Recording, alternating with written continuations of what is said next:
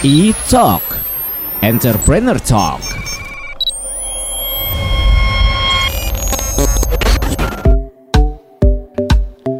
Halo Pop Lovers, E-Talk, Entrepreneur Talk. Hadir lagi ya Bizaki pastinya ya Yang selalu punya tamu-tamu spesial untuk diajakin ngobrol Di episode terbaru E-Talk kali ini. Kita akan ngobrol, sudah tersambung di line telepon nih. Ada Binta Nadila. Halo Binta Halo Mas Jackie, halo Pop Lovers Apa kabar Binta? Alhamdulillah baik dong. Oke, okay.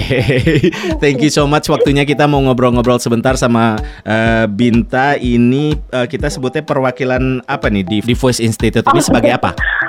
Oke, jadi aku adalah uh, co-founder dari Voice Institute Indonesia gitu. Foundernya Bimo, untuk co-foundernya ada aku sama Mas Virgo begitu. Oke, okay, jadi kita ngobrol sama orang yang tepat nih kayaknya. Karena banyak pertanyaan nih gue mau kasih nih.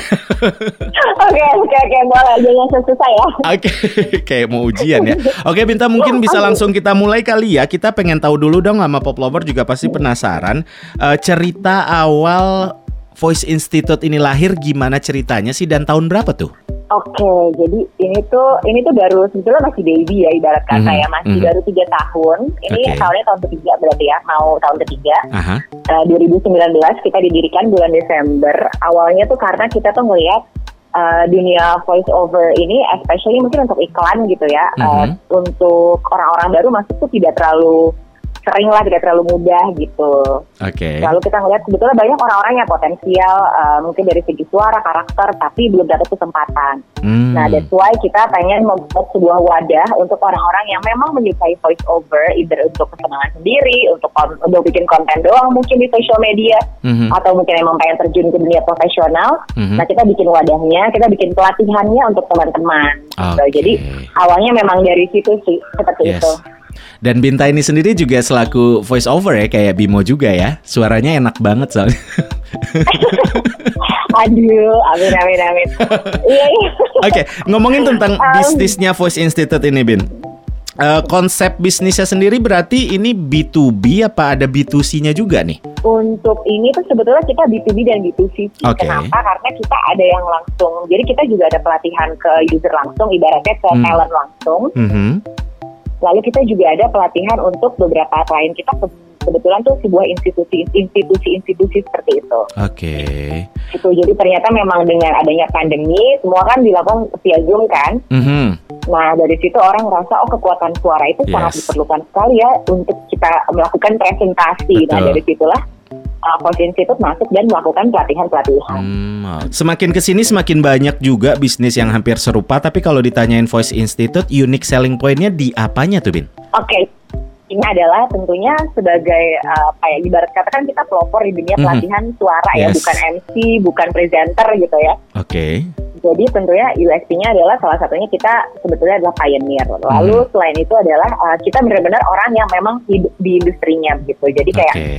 misalnya kita uh, ada Bimoki yang sudah dari kecil bahkan sudah di industri uh, voice over gitu ya. yes. ya. Lalu aku sendiri mungkin baru 18 tahun gitu. Jadi baru ya. Jelas sih baru uh, karena ada karena ini benar-benar sebuah kalau kita pikir apakah jadi voice over talent tuh ada ya aku memang tidak tapi kamu bisa melakukan ini bahkan sampai tua loh ternyata yes. gitu gitu sih jadi kita mm -hmm. mempunyai mentor yang benar-benar hidup di industri mm -hmm. ini dan mm. mengetahui perjalanan dan juga evolusi dari yes. industri ini juga gitu dan ngelihat ke sini-sini berarti peluang bisnisnya juga semakin gede ya Binta ya um, bisa dikatakan begitu ya yes, -hmm. benar mm -hmm karena apalagi sekarang kan konten menjadi pilar-pilar komunikasi Betul. juga ya jadinya Betul dan di dalam konten sendiri kan uh, masih butuh voice over gitu Benar. itu konten tentang kementerian apa misalnya perikanan atau misalnya ya apa pun itulah konten-konten kan mm-hmm. butuh itu mm-hmm. even kita nonton konten-konten YouTube review yes. aja yang cuma Hai aku hanya kayak nge itu juga sebetulnya pakai voice over gitu ya iya dong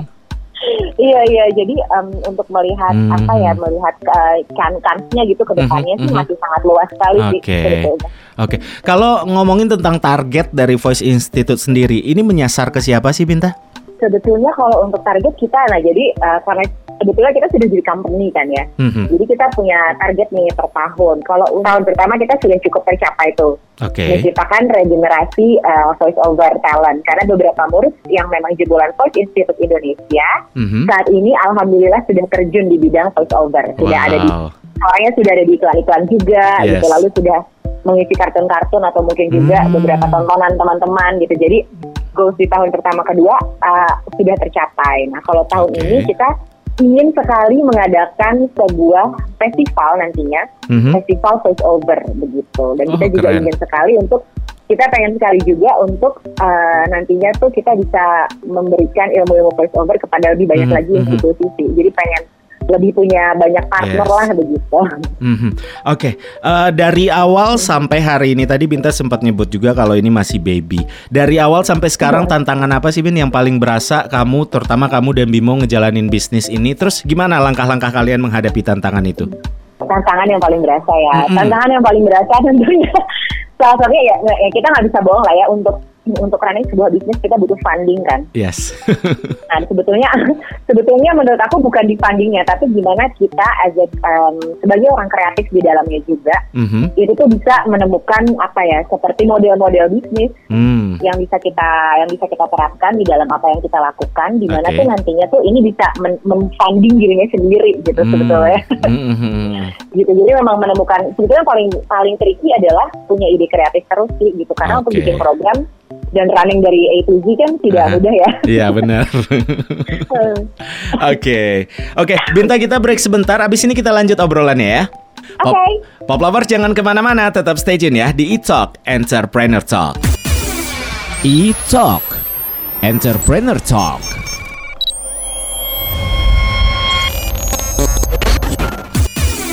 E-Talk Entrepreneur Talk.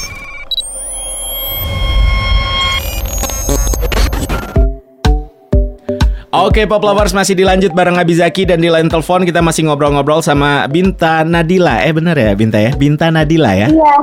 betul betul. Selaku co-founder dari Voice Institute. Kita lanjut ya obrolannya ya.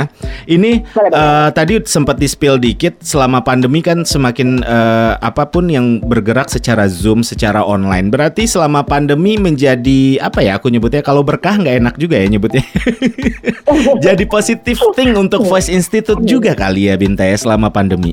Iya, jadi mungkin setelah pandemi itu jadi ada ibaratnya kalau untuk kita sebutnya ada program baru di Voice Aha. Institute gitu. Oke. Okay. Jadi kita bikin uh, jadi kita bikin pelatihan untuk beberapa institusi dan juga bikin webinar-webinar untuk teman-teman mm-hmm. begitu. Mm-hmm. Uh, kalau untuk pemain lain di bisnis yang uh, hampir serupa mungkin sama Voice Institute, walaupun Voice Institute tadi dibilang sebagai pioneer, tapi kalau ngelihat semakin banyak ke sini, kita bisa sebut kompetitor kali ya. Kalau Voice Institute sendiri ngelihat pemain lain seperti apa nih?